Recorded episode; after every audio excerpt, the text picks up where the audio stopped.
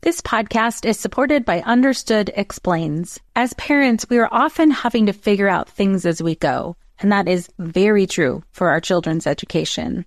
And to help you out, I want to tell you about a podcast called Understood Explains.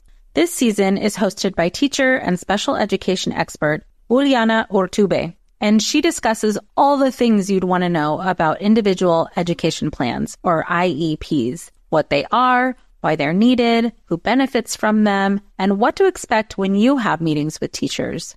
I could have really used this podcast when my son had an IEP for speech when he was six. I was overwhelmed trying to understand the process and what everything meant. The episode on Understood Explains, Does My Child Need an IEP?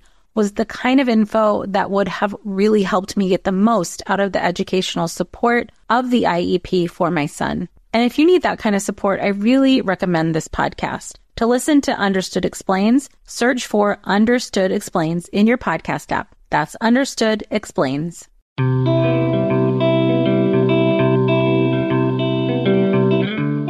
Welcome to Mom in Mind, where we dive into all aspects of perinatal mental health and wellness related to pregnancy, birth, loss, postpartum, and new parenthood. It's so much more than postpartum depression. We raise the volume on all of these topics in the hopes that someday everyone will have the support and info that they deserve before they need it. Please note this podcast is not a replacement for treatment by a professional or professional training. Welcome. I'm your host, Dr. Kat. On this episode, we are going to be talking with Jessica Marisis, who is sharing her personal story. And she's going to give us some details about what happened for her over the span of several years and how she was really suffering, looking for help, trying to advocate for herself, and her providers were not hearing her and were not giving the help she needed. And her symptoms continued, both with her first birth, and her symptoms continued for several years between two different pregnancies and births to the point where things got really, really difficult for her. So you're going to hear some of the things that she experienced. Some might be sensitive for some folks to hear. And also, what's really amazing is that through these years that she was suffering, she did find healing and is finding healing now. Jessica lives in Massachusetts. She is a mom to three girls, an RN, and she and her husband own two businesses. So let's welcome Jessica. Welcome, Jessica. Thank you so much for being with us. Hi, Dr. Kat. Thanks for having me on. Yeah, I really appreciate you reaching out and wanting to share your story. I think it's so empowering, one, to be able to tell your story, but also empowering for others to hear, you know, what people went through and how they are recovering. Um, so I'm sure this is going to be both supportive, hopefully for you, but also for others.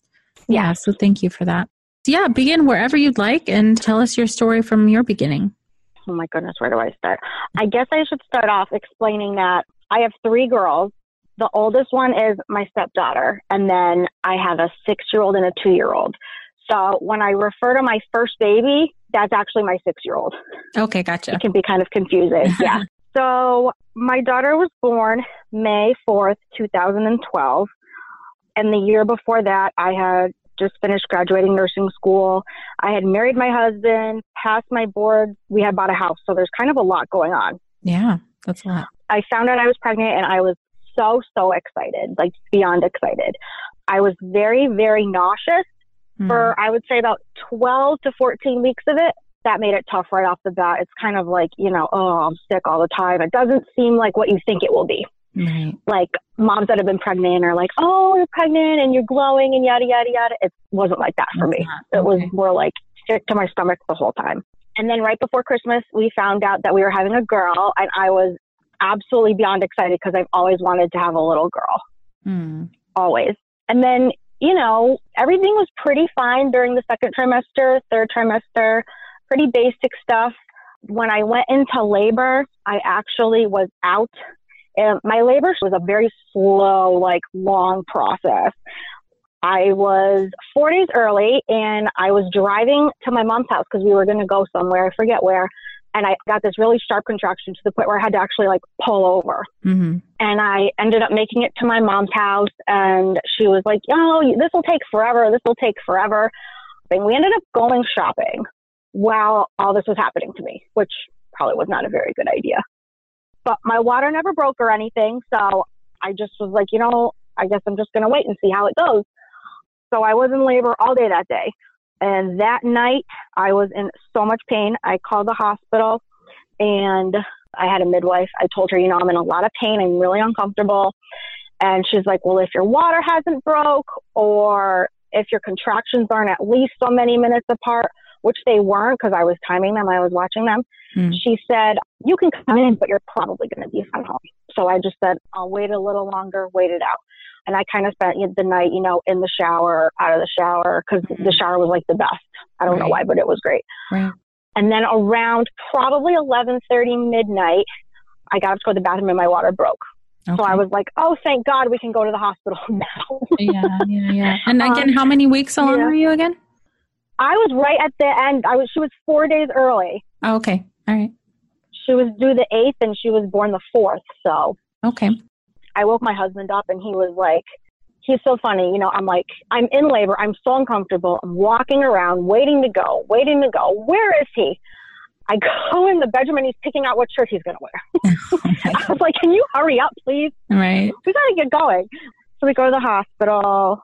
I was five centimeters dilated, and the midwife was like, "Oh wow, you really were in labor. You came a long way by yourself." And I was like, "Yeah, well, you know, I called and tried to say something, but yeah. I got up to my room. I had an epidural, and I was much more comfortable after my epidural. I actually was able to fall asleep for a few hours, mm-hmm. so that was nice. Mm-hmm. And then I woke up. It was probably like eight o'clock in the morning, eight thirty. I started pushing. I pushed for like an hour and a half but my daughter was facing upward when she was born. Oh, yeah. So they tell me that face up is actually harder to push out, I guess. Yeah. So I did that. And, you know, when she came out, I didn't have that immediate, like, oh my gosh, this is baby. Everything is so wonderful feeling. Mm-hmm. Just because for me, there was so much going on. And I ended up having a hemorrhage. Oh. And I lost a lot, a lot of blood and that like greatly affected like the first few weeks home with my daughter. Iron level was like a seven point something to the point where they almost gave me a blood transfusion. That's how much blood I lost. Mm-hmm. So, you know, I go home. I'm trying to breastfeed. That's hard in itself. Any mothers that breastfeed, I like tell them, I'm like, you're awesome because it is so, so hard. Yeah. It really is. It's like the hardest thing. And if you can do it, that's great. I personally couldn't, but you know, mm-hmm. I say feeding your baby formula is better than not feeding them at all. Right, right. So it sounds like you did try and then it was not working for what any number of reasons. So you switched? Yeah, it's between like pumping and being up at night and it was painful and eventually like I did it for probably about six weeks and then I switched.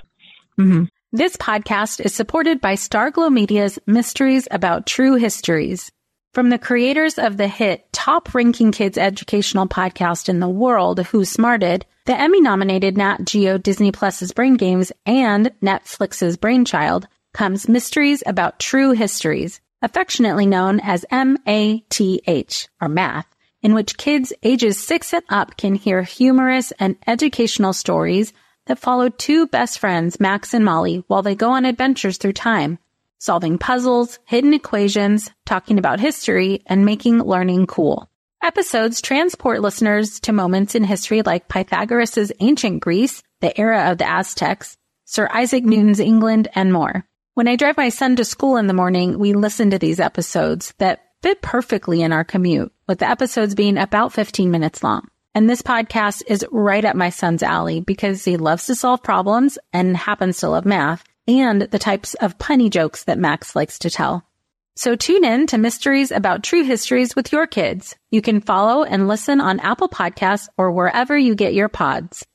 When it comes to raising kids, there's so much to consider. Things like what do we feed them? When do we feed them? How do they sleep? What does it look like to raise kind kids? How does their nervous system work? How do I keep myself calm? What are my triggers? There's so much that comes into play, and we are distilling all of that information for you at Voices of Your Village podcast, where we bring experts in the field of early childhood and education and psychology and across the board so that you don't have to comb the internet for information You get to show up and hang out and have shame free, judgment free conversations and insights into what it looks like to raise kind, empathetic, emotionally intelligent humans. I'm Alyssa Blask Campbell. I have a master's degree in early childhood education. I'm a mom of two, and I am walking this journey right alongside you doing this work. Come hang out with me at Voices of Your Village, and we can dive into real conversations with actionable tips. And, you know, the first few weeks home were just like my baby, she didn't sleep. And I'm like in a constant state of like, just like lost, like yeah. a lost feeling. I was up all the time with her. I would like dread every three hours. I knew she was going to wake up and I was going to have to feed her. Okay, I fed her. Okay, now every three hours she was up again. I have to feed her. And I remember like dreading that time coming. Yeah. I was like counting down until she was going to be up again. Mm. On my first appointment back to the gynecologist, my husband had come with me and he had said, you know, my wife, she's like, she's not the same. Something's off with her. And the doctor was, she asked me, she was like, well, do you want to hurt your baby? And I was like, no. And she was like, okay, then we're all set. And I was uh, like, okay, all right, wow. great. I'm just going to keep on feeling like this. That's great. Yeah. I, that was the only when I started about learning, how you were doing? Yes, that was it. Okay. Was if I wanted to hurt my baby or not. Okay. Yeah. So I went home. I continued to struggle. I mean, my mom came over one day to help me, and I had like passed out on the couch. My daughter was in her crib screaming, and I had nipples boiling in boiling water on the stove, and the water had evaporated, and they were like melting in the pot, and I'm like mm. sleeping through it. That's how like exhausted I was. Yeah, that's incredibly. You, I mean, you must have just been uh, totally unable to function at that point. Yeah, you, you know, I like pretty just, much was, but yeah, it's so hard. It is, and you know, I'm like one of those people I don't like to ask for help, so I'm kind of telling myself like, you know, no, I'm okay, I'm all right, like I'm fine, I'll do it, I'll do it, I'll do it, mm-hmm. and I just kept going and going and going, and, and I went back to work. It was like right after the Fourth of July, so we're talking like maybe two months after I had her, mm. which now that I think about it is just beyond crazy. I don't know how I did it all between working and bringing a baby and packing everything and making sure she had everything and going home and taking care of her, being up at night, going back to work again. Like, I honestly don't know how I did it and when I were, think about it now. Were you working as an RN? Yes, I was. I was okay. doing home visits.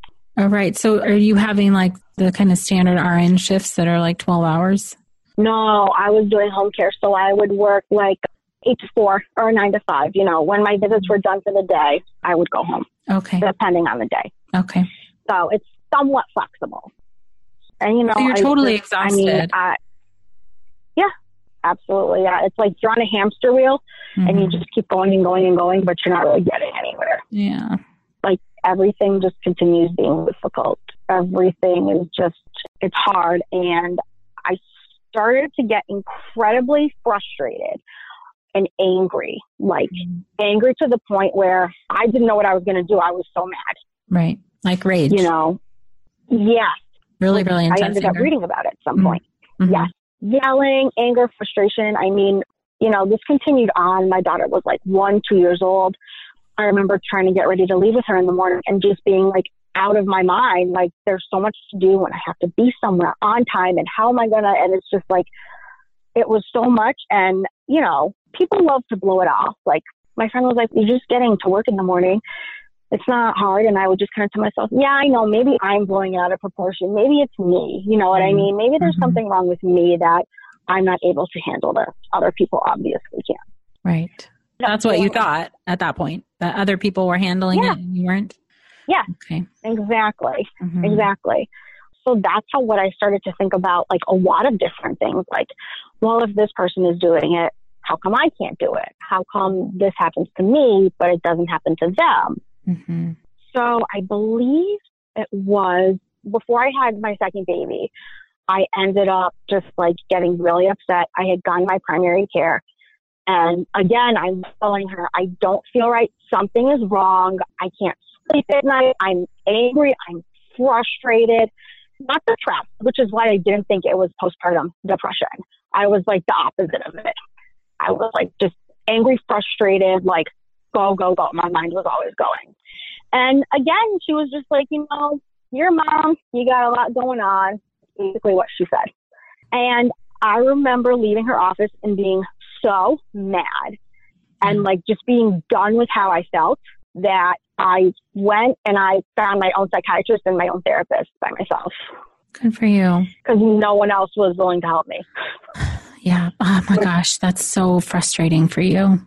It is. I mean, you're actively like, searching and looking for help. Your husband is even advocating for you, and they're like, "No, nah, you're good." Yes, exactly, mm-hmm. exactly. So I ended up finding, you know, my own psychiatrist, my own therapist.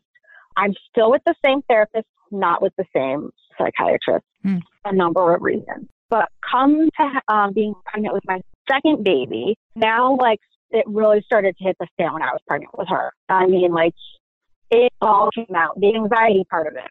If we can go back for a second, you said you went to therapy. How old was your first when you went to therapy and got a psychiatrist?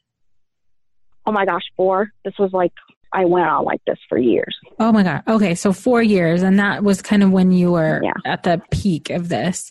And I know you're still with the same therapist now and different psychiatrists, as you said, but was therapy helpful for you? Did it help you cope? Did it help you feel any better in, during that time? Yes.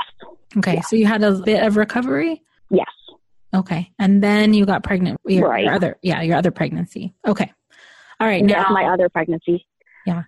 Okay, so now during this pregnancy, what was going on for you? The pregnancy was worse than my first. I was sick, I mean, right on through, probably to like 20 or 24 weeks.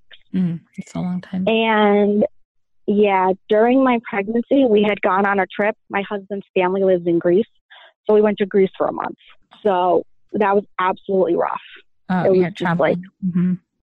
10 hours on a plane, being nauseous and just being away from home. You know, when you're sick, you kind of want to be home. Yeah, for sure. Um, so it was a very, very rough trip. And I kind of wonder now why we did that. Like, what were we thinking when we mm-hmm. did that? so you had a four year old and your stepdaughter too? Yes. She was eight at the time. Yeah. Okay. Mm-hmm. And then pregnant. All right. Yeah. and then I was pregnant. Yeah. Mm-hmm. So that happened too when I was pregnant with her, which was semi traumatizing as well. Sure. So the very tough um, pregnancy then? Yes. And towards the end, I remember being like so scared of having to go through labor again. So my doctor actually scheduled me for a C-section so I wouldn't have to do it again, okay. which was, it was so much easier than what I went through the first time. And I had so many people telling me, why on earth would you have a C-section over a regular delivery? You're having surgery. Why would you do this? Why would you do that? And I'm so happy that I stuck with my initial decision because it was so much easier for me to heal from, to like bounce back from, which was. Right. I mean, that's so important that, that, you stuck with what yeah. you felt like was right for you. It sounds like you were getting yeah. a lot of people trying to talk you out of your kind of sense of what you needed. Yes. It was tough. Actually, my very last appointment before my C section, I had seen like one of the last doctors in the practice and she actually came in the room. She was the same as everybody else. She's like, You're having a C section. Why would you do that? You have a four year old at home. How are you going to take care of her after you have surgery? And I left in tears. Hmm. And I remember calling my husband and being like, She just told me all of this. I don't know if I should do this or not. Like, should I do it? Should I not? I mean, that a doctor made me feel like that. That's terrible. Mm-hmm. Like, no support at all. Right. So I had my second daughter my in laws were here for two months when I had her. So that's very trying, you know, having people in your home. I was trying to breastfeed again, and it definitely was a tough time with me my husband and his family there. You know what I mean? Sure. Were they there yeah. to help? Yes. I mean, looking back on it now, it sounds like it was also very stressful. Yeah, it is. You know, you're trying to like keep people happy while they're in your house. Mm. And like you needed to take I care of them. Still, yeah, yeah, exactly.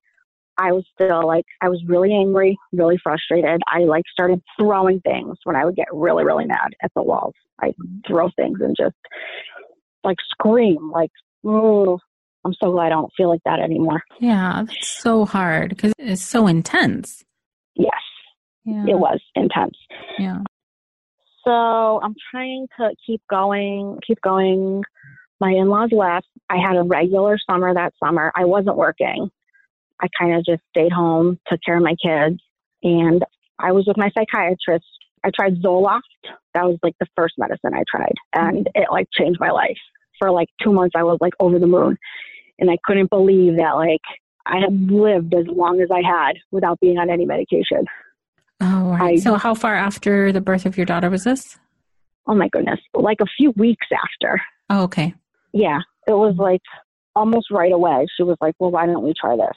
So I did try it, and I think it was giving me a hard time sleeping. So I ended up coming off of it.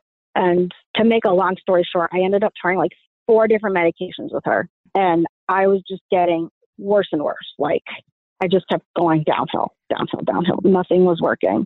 Mm-hmm. And I had an incident right before Thanksgiving. So my youngest daughter, she's probably like seven or eight months old. Uh-huh.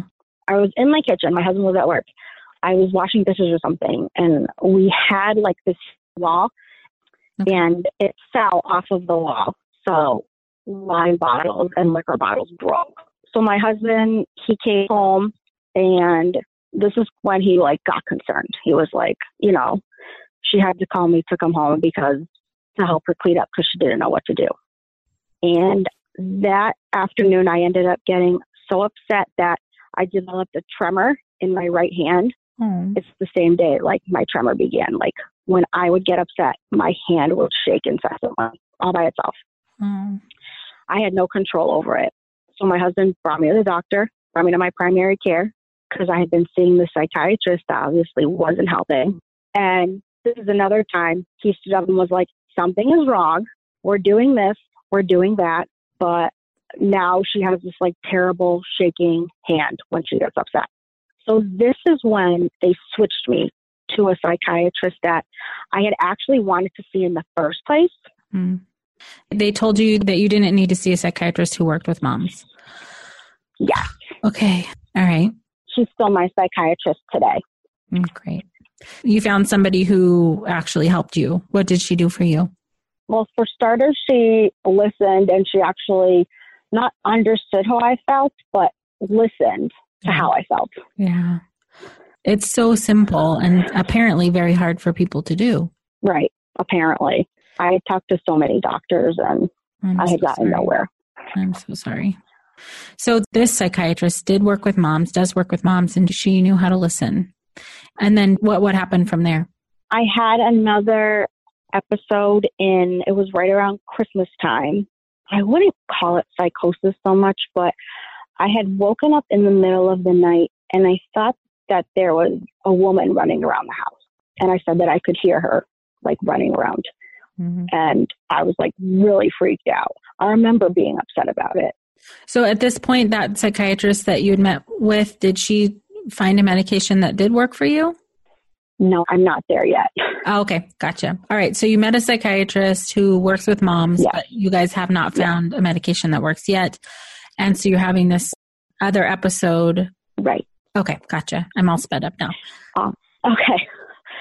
At this point, when this happened, I was off all my medication because they were just trying to let me clear out of everything that I had going on before okay. we started something else. Mm-hmm. When I switched from her, do you know what I mean? I switched yeah. doctors and she stopped everything. Okay. okay. Gotcha. So that's another big thing that happened. Mm-hmm. So I'm at this point, are you pretty concerned? I mean, you're having this experience, and it sounds like how did you feel about that experience? What scared me was that I knew it wasn't real, but I was hearing it anyways. Okay. That that's what like really scared me. Gotcha. Mm-hmm. Yeah. Okay, so you had some sense for yourself that like something strange or you know new was going on. Yeah. Okay. Yeah. So and that was the only that was the only time that it happened that I like heard something weird or anything like that. That was it. There was like one incident. Mm-hmm.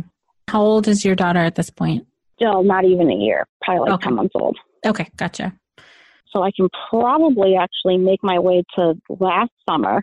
So my daughter had passed one. She's like a year and a half. Mm-hmm. This is when like the depression side started to hit me. Mm. Was like last May, last June.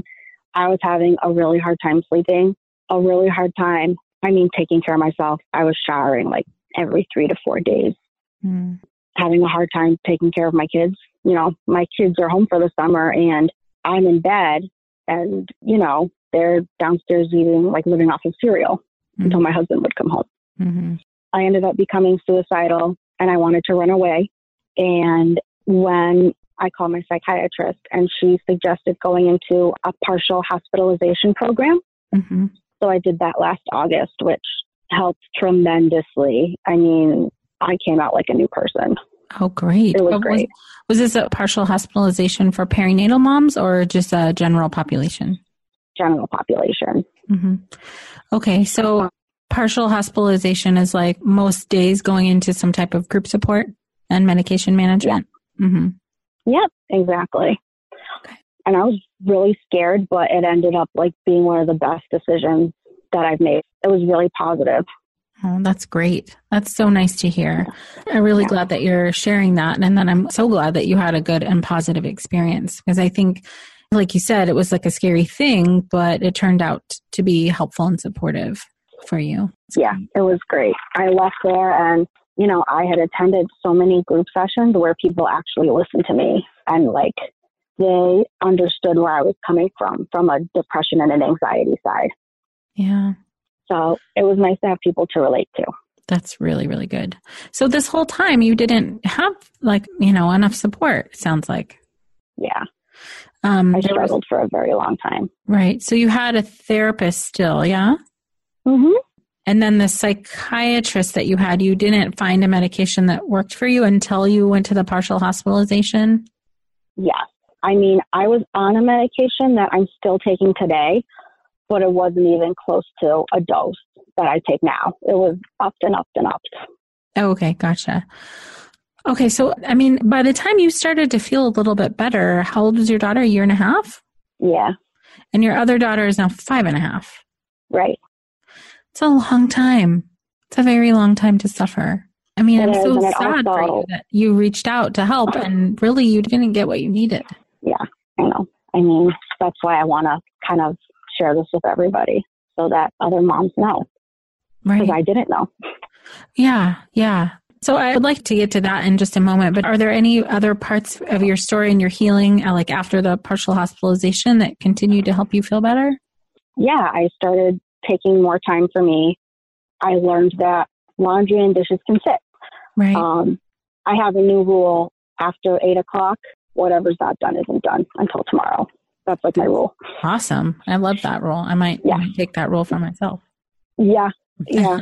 It's like my favorite one, you know, countdown to eight o'clock. All right, yeah. that's it. All done. Right. Good for you. Um, thanks. I came out of the hospitalization program. I was diagnosed with generalized anxiety, major depressive disorder, PTSD, and panic. Mm. So I had like a lot up against me. Yeah. That I've been continuing working through. Right. And you're still working on it. You're working on it currently, yeah? Oh, yeah. I'm like a year and two months out of partial, and it's a constant daily, like, task by task thing sometimes. Mm-hmm. It's like a big learning thing. Oh, sure. I mean, it sounds like you put some really great supportive practices in place, like, you know, setting your eight o'clock limit and taking more time for yourself. What else have you found that has helped you to feel better? I started crocheting, so that's actually very relaxing. I was surprised, but it is. That's great.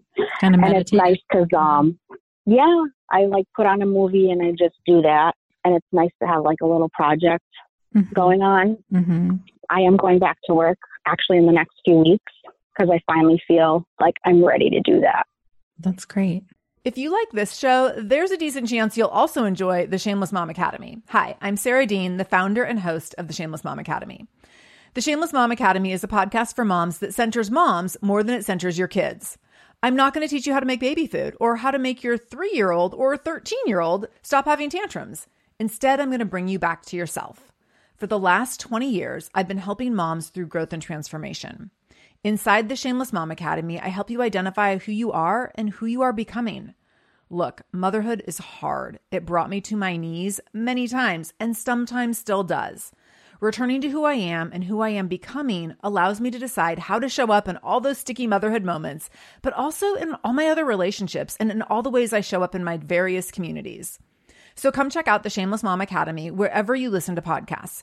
I'm willing to bet you'll leave feeling a little inspired and maybe even completely fired up. And you'll probably laugh a few times because I promise we never take ourselves too seriously over here. With 700 episodes to choose from, you're likely going to find something that sparks and speaks to you inside the Shameless Mom Academy. Hello, you sentient ball of stardust. My name is KC Davis. I'm a therapist and I'm an author of the book How to Keep House While Drowning, where I talk about ways to make it a little bit easier to take care of yourself when you're overwhelmed, stressed, have mental health issues, physical health issues, or maybe you're just in a hard season of life. Maybe you're looking for a place that you can come and listen to some practical advice. This is a podcast for all of the self-help rejects. We're going to talk about skills for survival and self-kindness. And I'm going to leave the pop psychology at the door. I promise not to tell you to meditate or to journal. We're just going to give you some really insightful conversations with hopefully some practical advice. So I don't believe you need to pick yourself up by the bootstraps. I don't want you to just try harder, and I don't believe that laziness exists. So join me over on Struggle Care, where we can find compassionate solutions that help us function a little bit better. Before I didn't want to because I was so like, my mind was so crazy. I was afraid I was going to hurt somebody. So Mm-hmm. I said, I'm going to stay away from it. But I finally feel like I could go back and be a nurse again. Oh, that's nice. It sounds like you're getting back to yourself, feeling like yourself a little more. Yeah, yeah. I journal a lot. I write a lot of stuff down. Like, that's been a big help for me. Forgetfulness was always a big problem for me. I would get like lost, like in the mall parking lot. Where did I leave my car? Mm-hmm. I told my husband, I was like, if I ever call you and I say I'm lost, I'm really not kidding. I really am lost. Mm. That's when things were at their worst. You were just yeah, you're getting stuff. Yeah. Yeah. Mm-hmm. Mm-hmm. yeah, at their worst. I mean, I couldn't go grocery shopping when I was at my worst because it's just like it's overwhelming being in the grocery store mm-hmm. and just trying to think of what you need for the week and where it is and how much it's going to cost. And I couldn't grocery shop either. Right. There was very little things I could do. Right. So the like the overwhelm makes that kind of multitasking really difficult. It's hard yeah. to especially when there's a lot of noise around and a lot of things happening. It's just all overwhelming. Yes, it is, definitely. You're making your way through. I mean, really it sounds like you were advocating for yourself to get to this point. But you're working so hard on it. What do you want other people to know? I just want other moms to know that it's not all like rainbows and butterflies like it looks like on TV. It's definitely harder than you can expect. It's important to take advice, but also to make your own decisions and know that you're making the best decision for yourself and your family. And that's all that matters is yeah. you're doing what you can. Yeah, that's great. And yeah, what about something I've learned? Oh, sure. I mean, and you've had to learn hard way. I mean, you had to learn to advocate for yourself. So unfortunately, right. people weren't listening to you. Right. People that you were relying on to know how to help you weren't listening. Yes, I know doctors, and yeah, I know. Mm-hmm. That's so, so, so. It's a lot to look back on and think about. Yeah, it's, it is. How do you feel looking back on it, kind of talking through it right now? You know, how far you've come. I always say, like, I never realized how bad things were until they started getting better. Mm. I'm so glad you said um, that. I think a yeah. lot of people can really resonate with that. That that is a true statement of what recovery feels like. Yeah. And it's great, you know, I'm able to like I get up now before my kids get up in the morning, which I was never able to. I was like dead in bed until like the last possible minute. Mm-hmm. I get them ready for school. I bring them to school. I feel like I have like a little bit of life in me instead of just like dragging, like dragging and like just mm-hmm. tripping everywhere throughout the day. Mm-hmm. It's definitely been a big change. That's fantastic. I guess if you feel like saying anything, what would you say to moms who get to that, just feel like giving in? I think that sometimes you don't realize what's going on, and that's why it's important to at least talk to your spouse or a friend just so they kind of have an insight of what you're thinking. Mm-hmm. Um, it's important to just keep going. I mean, if it wasn't for my kids, I wouldn't have bothered mm-hmm. staying around. I would have either left or I, I was suicidal. So, but I just kept telling myself, you know, your girls need you. They need you to be here. And that's kind of what kept me going. But You got to stick to your gut and trust yourself with how you feel. And if you don't feel right, then you don't feel right and don't let anybody else tell you different. Oh, right, right. I mean, you did. Unfortunately, those people were telling you that, like, oh, you're fine and minimizing how you feel, but it was so persistent. Uh, you kept finding out that you weren't okay. You weren't feeling okay. Right. In terms of giving hope to other people who are going through similar stuff, I think this is an incredibly great message of hope that you, through all of that, you did find healing and that you're still working on it. You're still healing and this takes some time, but you're, you know, invested in it now. Oh, yeah. Big investment. Lots of time, lots of energy, mm-hmm. lots of like retraining myself. Like, you have to say no sometimes. You have to tell people when you need help.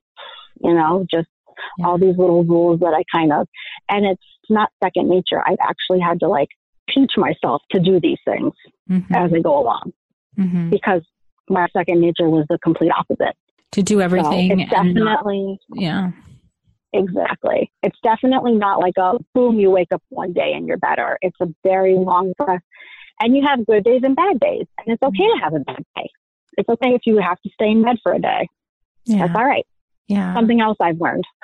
Right. This is such a real and beautiful picture of what recovery can look like just in terms of all of these things that you're describing that you know it doesn't happen overnight and you have some bad days. These are incredibly important messages. And i hope that people especially people who are currently struggling can hear is that even though today might feel bad tomorrow might feel different and just keep plugging at self-care and setting the boundaries. And that's what it's actually like on the ground.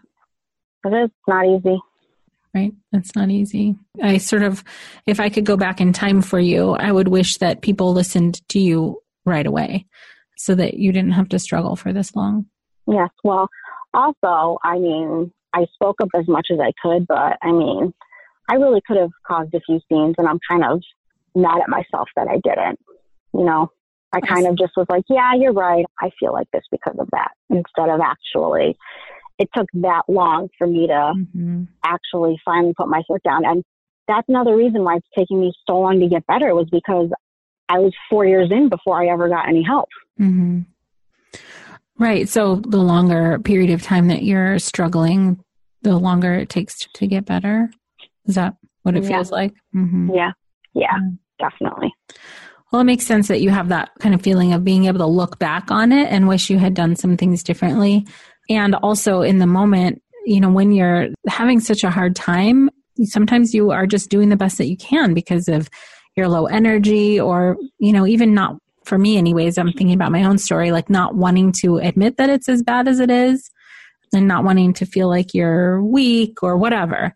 You know, those messages we tell ourselves. Right. Yeah. That, that kind of prevents us from getting the help that we need earlier, I think. Yeah, you can talk yourself right out of it. Yeah, right? Yeah. Mm-hmm. So, so hard. Well, thank you so much for sharing your story. Is there anything else you'd like to share with us about your recovery or messages you'd like to give to other moms or families? Um, yes.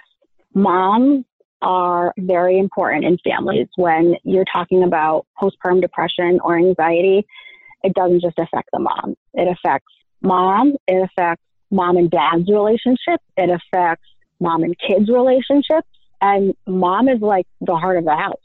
Mm. Nothing happens without mom. I mean, if I'm sick for two days, forget it. right. Which also shambles. Right. That's part of the pressure, right? It's just to keep doing everything. Yeah. So exactly, we should be yeah. we should be paying attention to what mom's needs are. Yeah, and give yourself more credit mm-hmm. for everything that you do. Yeah, that's awesome. Thank you for that. Well, I thank you again so much for taking the time to share your story and being honest with us and just really open so that other people who are going through it can hear what it's like to go through this and what it's like to get better. Well, thank you for letting me share it. Absolutely. Thank you again, Jessica, for sharing your story. It is really powerful to be able to hear from you and hear from other moms who have been through so much and have found their way to healing. I think there's a lot more that we can do to help people like Jessica. And what I really, really love about her message is that how powerful it is for her to just have someone listen, have someone really listen to her. and how healing that was for her, in addition to the other things she's now doing for herself and the support that she's getting from providers. If this story resonated for you or you or someone you know is having a hard time, there is help available. There are resources available. You can go to www.postpartum.net and look for support or care providers who are near you. Thank you so much for being with us. Until next time. Thank you so much for joining us today. Please share this podcast. Together we can support moms and families so that no one has to deal with this alone. Come connect with us at momandmind.com.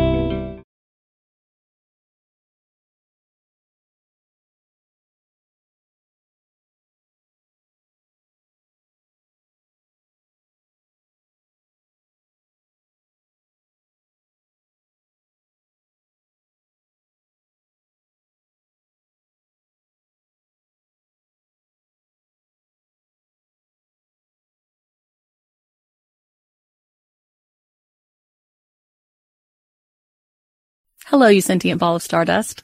My name is KC Davis. I'm a therapist and I'm an author of the book How to Keep House While Drowning, where I talk about ways to make it a little bit easier to take care of yourself when you're overwhelmed, stressed, have mental health issues, physical health issues, or maybe you're just in a hard season of life. Maybe you're looking for a place that you can come and listen to some practical advice. This is a podcast for all of the self-help rejects. We're going to talk about skills for survival and self-kindness. And I'm going to leave the pop psychology at the door. I promise not to tell you to meditate or to journal. We're just going to give you some really insightful conversations with hopefully some practical advice. So I don't believe you need to pick yourself up by the bootstraps. I don't want you to just try harder, and I don't believe that laziness exists. So join me over on Struggle Care, where we can find compassionate solutions that help us function a little bit better.